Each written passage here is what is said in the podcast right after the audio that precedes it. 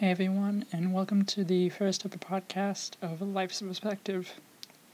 I'm Esme, and today we're going to delve into a whim of sorts. I am writing this entire script at two a.m., and normally I would plan something out for a couple of days, just revamp it, but it needs to be said. I have never been more embarrassed about being an American.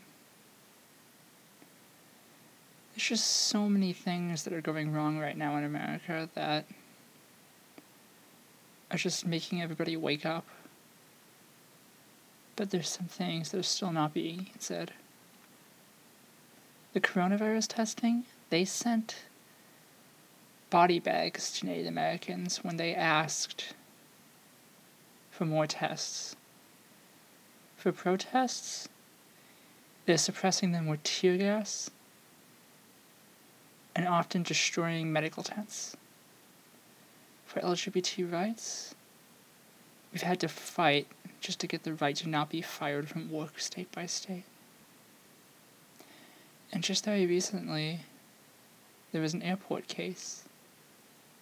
And that airport case involved a Muslim woman who was twenty-seven years old in a Boston airport, who got stripped down in front of everybody by security and was forced to blow out was forced to pull out her bloody menstrual period pad.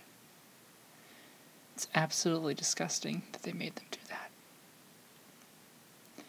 And I want to talk about all this. I want to talk about why people feel bad about this. I feel horrible about this because of the fact that I have white skin. Because of the fact that I've been going through this. This doesn't happen to me. This wouldn't happen if I was a wo- This wouldn't happen. This wouldn't happen to a white person. This wouldn't happen to a, a, just a random white guy walking on the street. And it's just abysmal to think that it would. It is absolutely abysmal that this can happen to anybody. When we don't check our rights, more and more get taken away from us. When we don't look after other people, they come after us also. All these rights for people are human rights at the end of the day. And if you lose those human rights, you lose your freedom.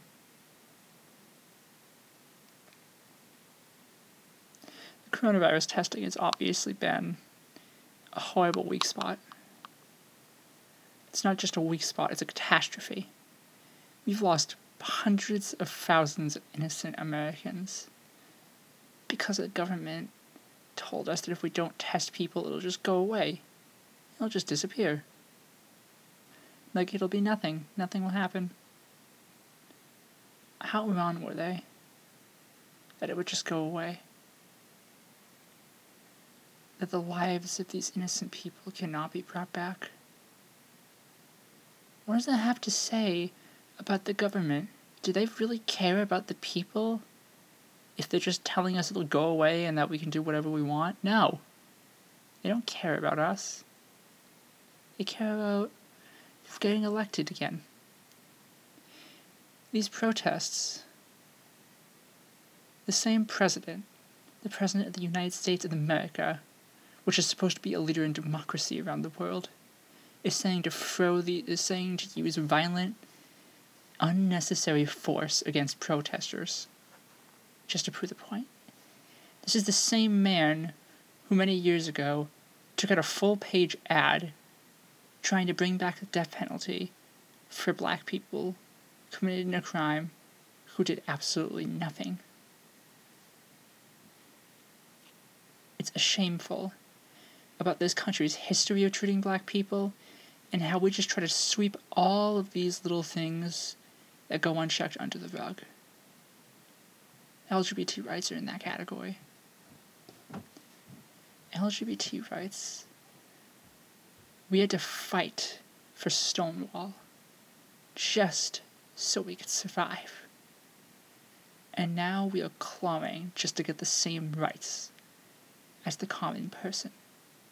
I don't say common person to be offensive. I say common person because, truthfully, America, especially this government, has its view of a common person. It's a white person. It's a white, straight male. That is the government's view of a common person today.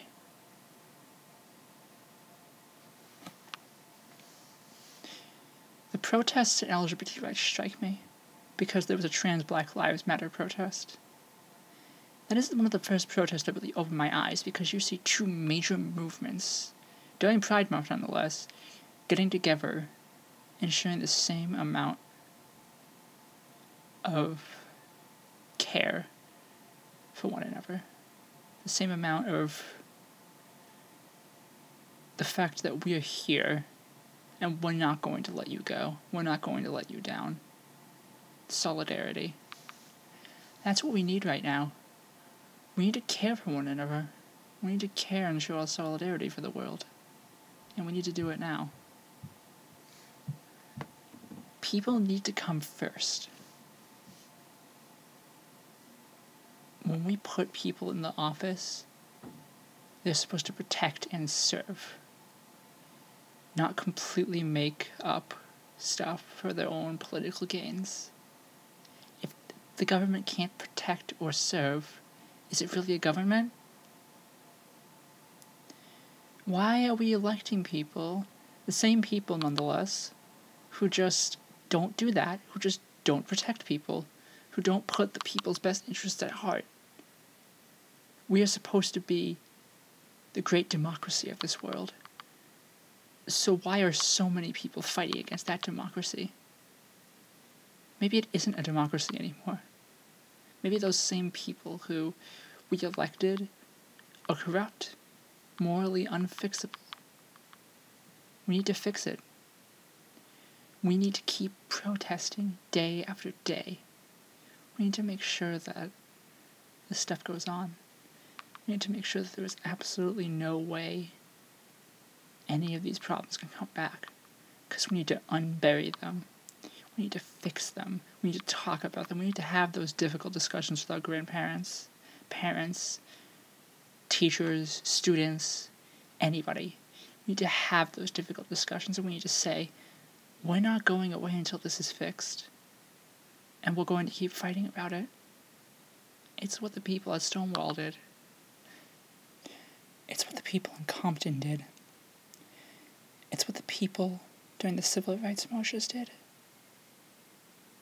It's what all of the people in history have done.